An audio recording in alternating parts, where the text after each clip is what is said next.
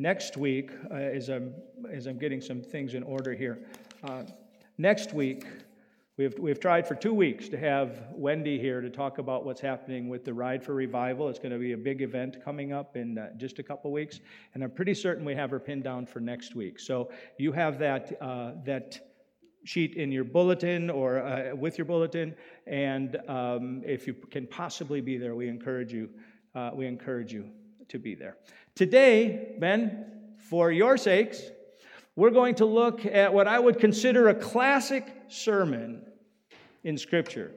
It had a serious impact upon an entire generation of people. It had with it an emotional appeal with a very strong intellectual element undergirding it. Thankfully, this classic sermon is preserved for us. Its power still resonates today. I say, thankfully, it's preserved for us because I preached a classic sermon and it didn't get recorded. To this day, it bothers me. It was a two part sermon. One was delivered on Mother's Day, the other was delivered on Father's Day. I've looked at that sermon many, thought of that sermon many times, and said that's the best preaching that I ever did in that, that Mother's Day, Father's Day thing. I have looked for it in our old cassette tapes. Did we record it? No, we did not. And I don't go back and listen to anything else. From a communication standpoint, it was great. We laughed, we were in the scriptures, but we had a significant point to make. I knew that that sermon had hit home because somebody felt obligated to tell me afterwards how much they didn't like it. And I knew, because there's an evil one who I have found. He cannot steal my salvation, but I'll tell you what, he will try and take the joy out from under me any chance he gets. And that was so much fun preaching that particular sermon. And then this comes along. It's like, well, thank you, thank you. That was real nice of you to communicate that. Uh, I think it bothered the individual that we actually laughed during the sermon. Well, I take you back to that sermon just for a minute because it leads us to what I want to say here today. If you were to go, if you were to go to uh, right around the corner from our drinking fountain, you'll see against the outside wall of the women's bathroom there's a picture with some uh, scripture reference from Psalm 23 about still waters. If you look real careful at the bottom of that picture, you will see there's a memorial plate that it was given in memory of Fern Lee. Most of you here don't know the name. Okay, most of you go have no idea who you're talking about. Fern was about stood about this tall, and uh, used to live in a home. Remember a home that just for those of you aware, right off of 59, it burned just a couple months ago, and now it's a hole in the ground. Maybe they filled it in, but uh, that was her home. That's where I would visit she and her husband Robert, and they were just this delightful couple. And uh, Robert was kind of a uh, just a quieter kind of guy, kind of shy. And I think Fern, through the years, had to learn to kind of help him with a lot of things, be the confidence, if you will, in the nature of their family and in their relationship. But Fern loved the Lord. And when she passed, uh, Doris Baggis, who was Miles's aunt, donated that picture in her memory. And this would have all been right around, I think, about 2001 or so. I'm just guesstimating, but not too far off from there. So, why are we talking about Fern Lee? And what has that got to do with this classic sermon? Well, this sermon played off of two things. And again, it took it actually played itself out over Mother's Day and Father's Day. And one of the elements that was in it was the idea that it, it, we were looking at the difference between men and women. And physiologically, we are different. And one of the things is our brain chemistry. And during gestation, our brains are treated differently. And men are treated to an acid wash, which affects their, their brains in such a way that they can only focus on one thing. See, no, all the women are chuckling. All right? They can only focus on one thing. And you guys remember that, right? That was the one marble sermon. And years later, you guys remember. You maybe don't remember the content that was there, but you do remember we preached a sermon about one marble, because that's all that men can think about. And you women were chuckling right away. Well, men, knowing that that's the case, and I'm preaching for you on Father's Day, here's what I'm making. I'm, I'm making this commitment to you. And this is why I'm trying to keep things moving, okay? Uh, to be very direct, be very concise, very easy to understand. Right? That's for you guys. It's a gift. Steve, why are you not standing up and cheering me right now? Going, thanks, finally, something I'll be able to follow with my one marble, all right? So that's, that's one part of what I want to reference. The other thing is this um, Fern and Robert both wound up in the Carlston nursing home for a season. And back when we had people in the nursing homes, uh, and I trust we would do this again if necessary, but we would, on our Wednesday night Bible study, would go visit them. And we went and visited them, and at some point, Fern lost Robert. So she's the only one who's left. We're visiting Fern this one night, and uh, we're sitting in like a, around a conference table. We get onto this topic. This is the season at which I'm preaching these two messages that play off on Mother's Day and Father's Day. We get onto this topic. And somehow, around that table, the conversation went to a lot of laughter, just as I mentioned one marble, and all you women started chuckling. There was a lot of laughter around that table. And the laughter, much of it was wives teasing about their husbands. And uh, yeah, this kind of thing, right? How different their husbands are from the wives. This went on about 20 minutes, all in good fun. And as the evening was wrapping up, we're there to visit Fern, right? Doesn't have Robert anymore. She added a note of sobriety to the evening when she said, Yo, we've all been kidding here about husbands and what they're like. And then she said, But just be thankful you still have yours. It hit home. It hit home. Dads, that's the second part. I wanted to hear that story because I, I, need to say at the outset if you forget anything else that I say here today, I hope you pick up this spirit in what I'm going to tell you. Dad, you are absolutely necessary in the lives of your children. You are absolutely necessary in the lives of your children, and I don't care a whit what our culture is trying to tell you about how insignificant you are. Our culture is wrong on this one. You, dads, play a role that only you can fulfill in your children's lives. So, as Fern was trying to be affirmative in her statement about husbands, I'm trying to be affirmative with you, dads that you do something that is absolutely necessary. The schools can't replace you. We as a church can't replace you. Athletic coaches will not replace you. And no law can be written that will somehow fill in the gaps if you're not engaged in your children's life. So please know that. That being said, as a, as a starting point, is it okay then if we get to our very simple statements? They're going to come from the scripture that we read, Joshua chapter 24. Uh, some of you perhaps recognized immediately that, hey, this is the passage that we used to encourage our men in the man cave years ago when we gave out little footballs. And it says Joshua 24, 15 on it, and we're going to be looking at 14 and 15. At this time, Joshua is uh, at the end of, nearing the end of his life the end of his leadership among the people of Israel. From the time he was a young man, he was identified with a faithfulness towards God. If you want to read about that, go to Numbers chapter 14 and read about the, the 12 spies who went out. And there's a little, uh, you know, kid's song about 10 were bad and two were good, and he was one of the two good ones who came back and believed what God had said. Um, the rest didn't believe him. And uh, so they wandered in the wilderness for 40 years. Go back and read that. You'll understand what a young Joshua was like, and you'll see he never lost that spirit, as now at the end of his life, he brings this message to the people of Israel. And he says, I mean, we're going to just excise out that one little bit in verse 14. We've already read it, so you, you know the context. Verse 14, Joshua 24. Now, therefore, Fear the Lord, serve him in sincerity and in truth, and put away the gods which your father served on the other side of the river. That's the Euphrates, as I've mentioned, and in Egypt, which is south of them. Serve the Lord. And if it seems evil to you to serve the Lord, choose for yourself this day whom you will serve, whether the gods which your father served that were on the other side of the river, or the gods of the Amorites in whose land you dwell. But as for me and my house, we will serve the Lord. Magnificent challenge.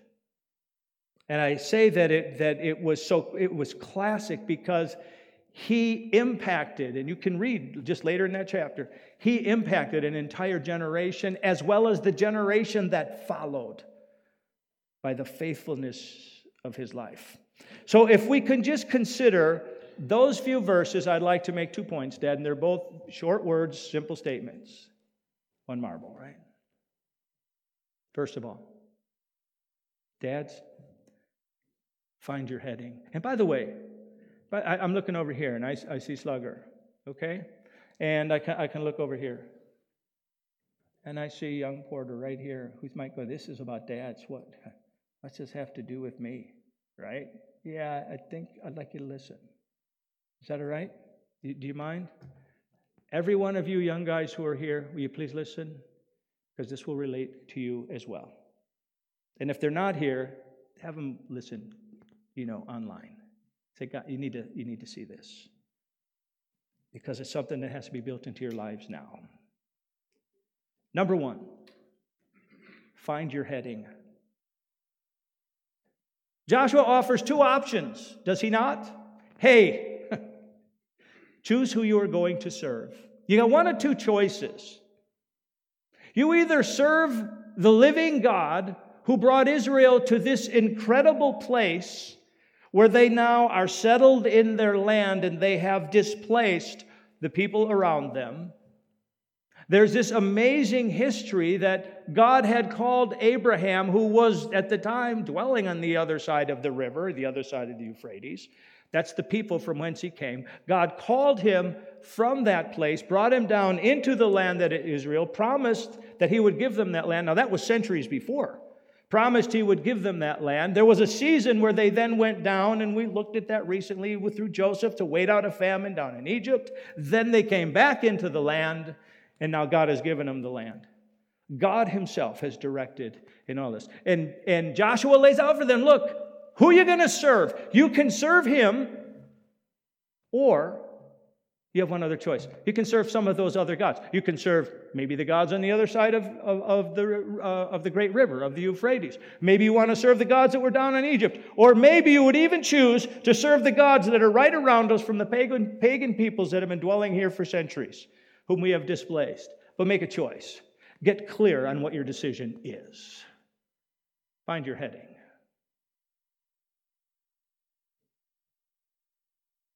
In offering those two options, I think he, he, he shapes them around a few different phrases. He begins with verse 14 Now, therefore, fear the Lord. I believe that is so incredibly important that he starts there. Because what he's calling them to do is to understand who God is. When you make this decision, understand who God is, who this one is who has been directing our forefathers and, and built this nation and brought us here and given us victories. Understand who he is, because when you understand who he is, you will be in awe of him. And there needs to be a change in our minds that we begin to understand who God truly is. And I believe that's what he's calling them to. That they would learn to fear him because of all of the awesomeness of his being. And then he says, serve him in sincerity and in truth. That means there needs to be a change in our hearts. We're not talking about lip service. We're not, we're not talking about saying one thing, yeah, I think I want to serve God, and then going off and doing something else. It's about, it's about learning on a daily basis to seek Him, to walk with Him to let Him have the call and the say in our lives. And that's a, a, a lifelong growing experiment, is it not? Guys, do you not know you've walked with the Lord 40, 50 years, some of you, and are there not still places that, ah, man, yielding to the Lord on this is hard? Well, there needs to be a change in our hearts. And those phrases about sincerity and truth are about, about the nature of what's in our heart and our commitment to serving God. And then there needs to be a change in our actions when He says, and put away the gods. If we're going to walk with God, if we're going to acknowledge who He is with our whole hearts, we're going to, we're going to allow Him to speak into our lives and direct our lives, there are things we're going to have to give up. Plain and simple. There are gods we have worshiped. Now, in their case, it's easy to look at that. You know, he's saying the gods of the other side of the river, down in Egypt, the gods of the people right around you, these were actual pagan gods. Well, we're, we're not much into worshiping pagan gods where we go and we have little figurines that we you know, bow down to. But do we not have pagan gods within our culture? Absolutely, we have pagan gods within our culture. The things that we worship, the things that we say are most important, the things that, that we say, you know, this is what life is really all about. And they can become our gods. And our culture worships them. Now, one of the things I'd like to point out He's calling them to a choice that is based upon sound thinking. It begins with this mind fear the Lord, understand who He is. And when you understand who He is, you will be in awe of Him. I think that is absolutely necessary. Because right now we're being challenged to go in all sorts of different directions based upon things that are built on emotion. There's all sorts of upheaval happening in our nation and in our world. And when in the middle of all that upheaval, we can get real, real dramatic about decisions that we think need to be made. But I've been at this long enough now, guys, to know this. Dramatic decisions made in the height of emotions do not last. Or should I say 99 times out of 100? So I'm not asking you to make some dramatic, emotional filled decision. Let me give you a couple of examples so you see what I'm getting at. First ministry up in Lake Bronson and Lancaster. Loved ministering up there. Loved it because they're the quality of people like right here. Within the first year that I was there, might have even been within a matter of months that, that we first arrived. Sadly, a young man took his life. I didn't know him. Hadn't been there long enough for him to ever attend the church there, and, but his family attended the church. So it was determined that the perhaps the best way to minister into this situation was to bring in a guy who was in ministry from that town, knew this guy, watched him grow up. Okay, so he comes in, he speaks. I'll tell you what, he passionately called. It was time for something new. He passionately called for a change in how we were living. He passionately called us that in light of this sadness that is here in this tragic event, something needs to be different. And we all said, Amen. And two weeks later, nothing had changed. And we all settled back after the emotions to kind of be in wherever we were before. Most of you have experienced something like that at a national level. 9 11. 2001. Planes hit some towers, hit the Pentagon, one flies into a field, and we all sing, God bless America. We all know that it's time for a change.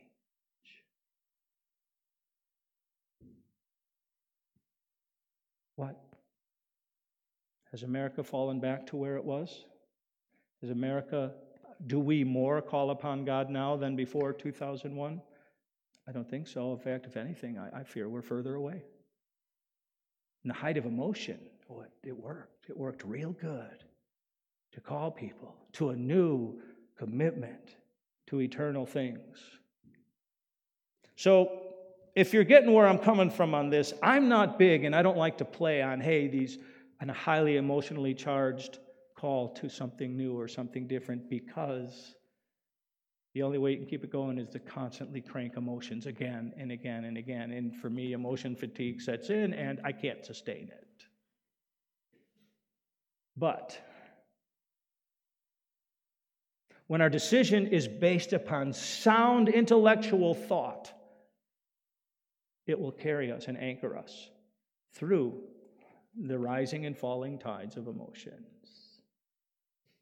And I believe that Joshua understood that, and he began with fear the Lord. Understand who God is. And once you understand who God is, all these other gods will just fall by the wayside.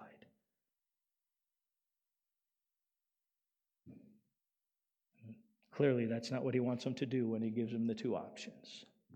So, first thing, guys, find your heading. Do you know who God is? Do you understand the incredible being it is we worship every week as the creator God of the universe? Do you have a grasp of that? That will anchor you. Find your heading. Second thing, important dads, important young men. Bring your family. Once you have your heading clear, bring your family. Joshua went on to say, after giving them this choice of, hey, you can serve the God who has saved us or the gods in all these other lands, he says, but as for me and my house, we will serve the Lord. Joshua is saying clearly, in my home, God alone will be honored. And there will be no room for these other gods. Now, I find myself conflicted, guys. Can I be honest with you? I'm conflicted right at this point as to how to say this next thing. Should I say, Dad, you should be setting the tone in your home? Or should I say, Dad, you are setting the tone in your home? See, because both are true. I told you this story not, not long ago about a little boy is getting off my bus, and I think he's second, maybe third grade. He's hopping off my bus, and I said something to him that included an understanding and that uh, you know that the Lord is in the picture of our lives. And as he gets off the bus, he stops, he turns to me, and he says, "I'm not into that God stuff." Got off the bus. And I thought to myself, wasn't that an interesting moment? How is it that a third grade boy has resolved the issue for his life? That God doesn't need to be any part of it. Third grade, he's not into it. Where did that come from?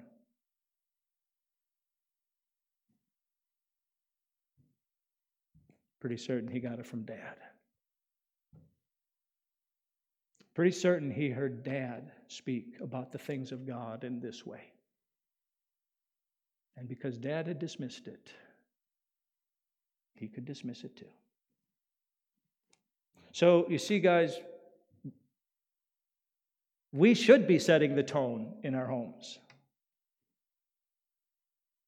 That's one way to put it. But also, we are setting the tone, whether we like it or not we are setting the tone. So it causes us to just raise this back to where we were with Find Your Heading. Are we convinced that God is who He is? Are we convinced that the scriptures are real? We maybe have some studying to do in that place. We maybe have some growth that needs to happen. I would love to talk to you. If you say, I'm really, you know, Gary, I've listened to you preach for many years, I'm really not convinced that the Bible is the Word of God. I'm really not convinced that God even exists. But, uh, you know, I had one guy tell me once again, first ministry, I had a guy tell me once, I, I sent my kids to your church. He didn't come. See, he was bearing an influence. But he said, because I like the moral values you teach. well, guess what, buddy? You're missing your role as a dad. What? Are we convinced it's true? That's our mind.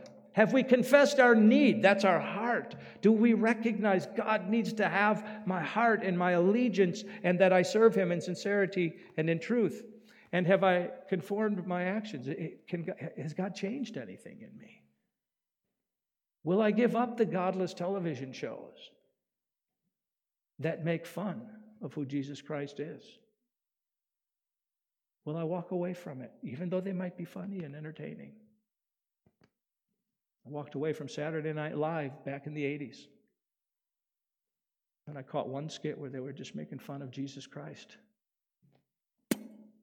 Very creative. I haven't watched it since. What are we opening our minds to? Are we willing to turn from it? Because there is so much godlessness that is out there, friends. And much of it comes in the form of entertainment. So there's just a there's just a there's just a thought. But I'm gonna I'm wrapping it up now because I'm trying to be I told you I would not I'm not gonna push this. Bring your family. Joshua said, As for me and my house, we will serve the Lord. Okay, you should be setting uh, the, the tone in your home, Dad. You are setting the tone in your home. The question is, where are you bringing them? When we were living in Racine, our kids, Danae was just in junior high, so it's quite a while ago now. We saved some pennies together until once in a lifetime trip, we're going to take our kids to Disney World. We knew we couldn't afford to do it more than once. We wanted to do it while they were just kind of at that age where they could all remember something of it and it would be valuable to all of them. So we went to Disney World. Stayed on a Disney property. I forget what which hotel we were in, one of the lower end ones, of course, but we're right on Disney property. And uh, each morning, of the three mornings that we were there, each morning we were going to go out and, and hit a different park. It's when they had three parks at the time. I think they might have four now. But, anyways, we're going to hit a different park. So, me, I'm the papa, right? I am going to lead my family for three mornings in a row.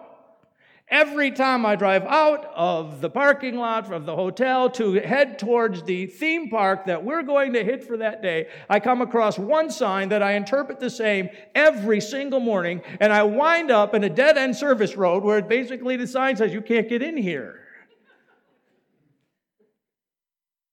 Three times I did that. And then I repented, right? Each time, well, I'm going to dead end here. This clearly isn't where we belong. So I repented, turned around, went a different way, went back, reread the signs. Every time I wound up there. I can't remember. She'll probably remind me whether or not my wife is saying, We went this way yesterday. Don't you see? But I, here's the point I couldn't get it out of my mind. This is the right way to go. I was interpreting it, seeing it, and that's exactly what it meant to me and I got it wrong every time. Dads, I brought my family to the wrong place every day. Now, we're just talking about a little time lost in a theme park. But, dads, it is of utmost importance when we're talking about eternal truths that we don't bring our family to the wrong place to a dead end service row that says, hmm, You missed it, and so did your kids. So that's why we say again, dads, in this incredibly critical role that only you can fulfill in the lives of your children, one, find your heading. Dads, are you tracking truth that the God, the creator God of the universe, has a place in your life and is leading you so that when you too bring your family, you're bringing them to the right place. Now, I do not say this as an attempt to be a guilt trip.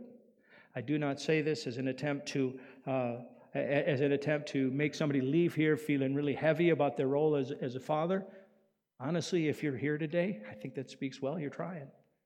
And I'm thankful for that. I do want to encourage us, men, that you are a, a frontline value. You are of such significant value in the lives of your children, and I want you to grasp this because our culture is looking to tear you down in your role as a man. And I'm trying to build that up because our kids need dads. Please know this not a guilt trip. an encouragement. And young men, when you do become dads one day, I'm concerned that if our culture does not change, if there's no repentance, if there's no revival within our nation, it's going to be even harder. And your kids, all the more, are going to need the light of your lives clearly, clearly focused and in the right heading. So thank you for listening. Now, last thought that I'm going to bring this with, because I've seen this work. And I could give you, from right here, I could give you 10 illustrations. I'm going to give you three.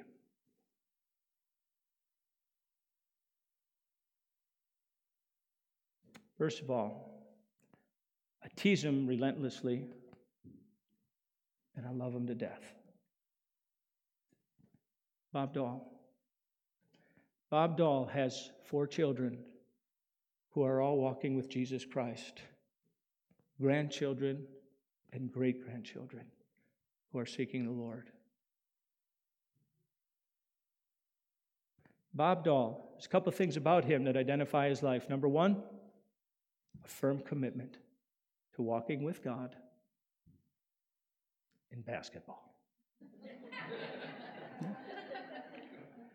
Hang on to that.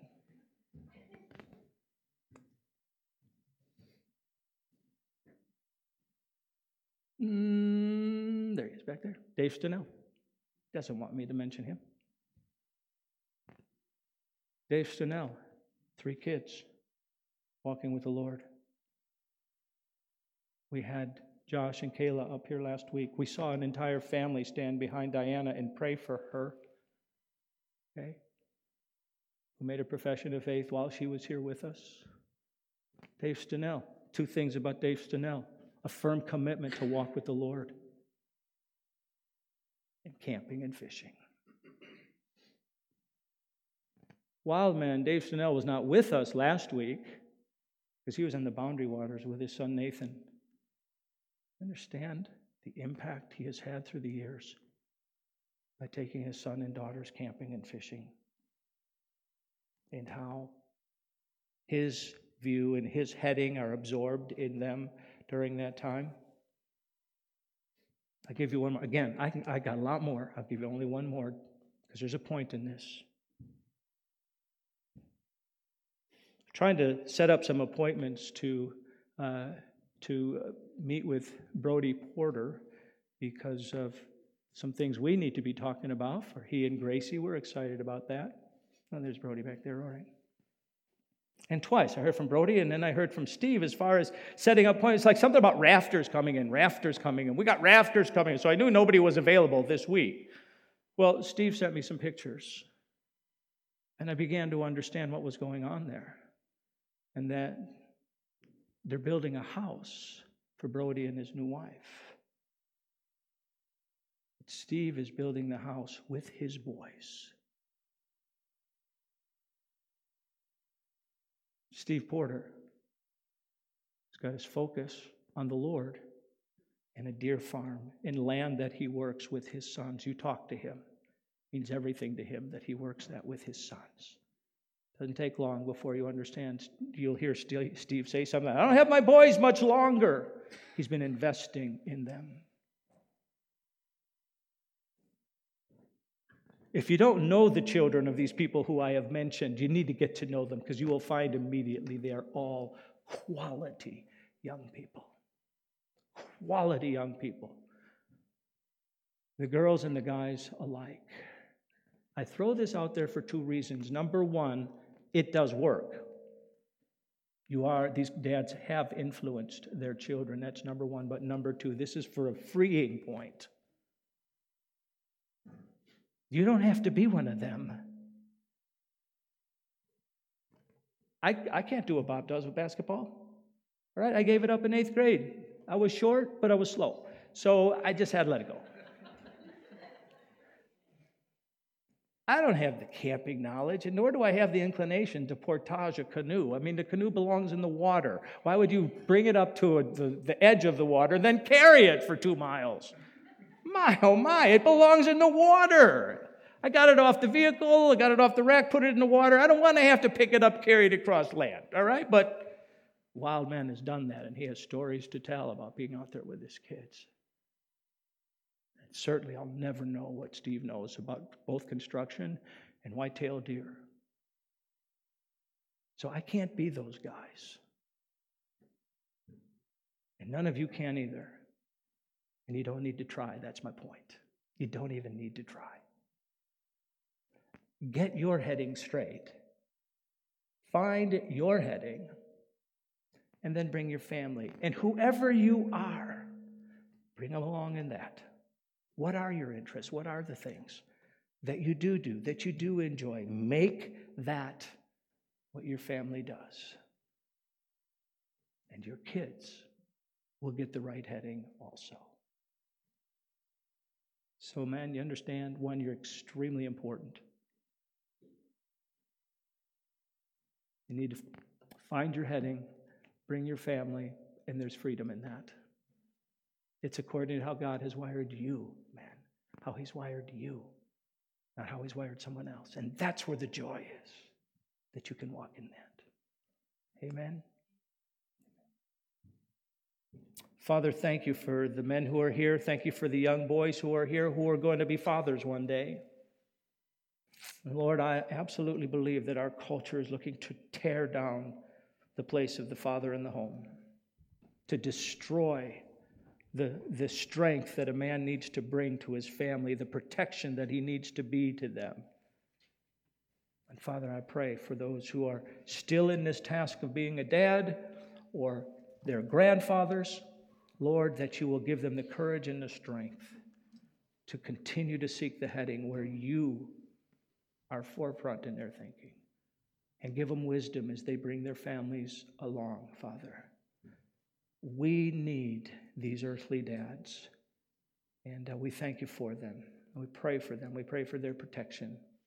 We pray, Father, for wisdom for them. And we thank you for the results that we have seen time and time again when men have sought you.